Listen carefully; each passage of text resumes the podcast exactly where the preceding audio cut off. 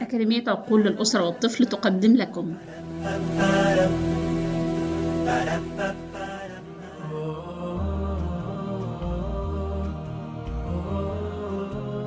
النصيحة سبعة وعشرين: أن تشجع الأم طفلها على حفظ القرآن الكريم وتعلمه وتدارسه.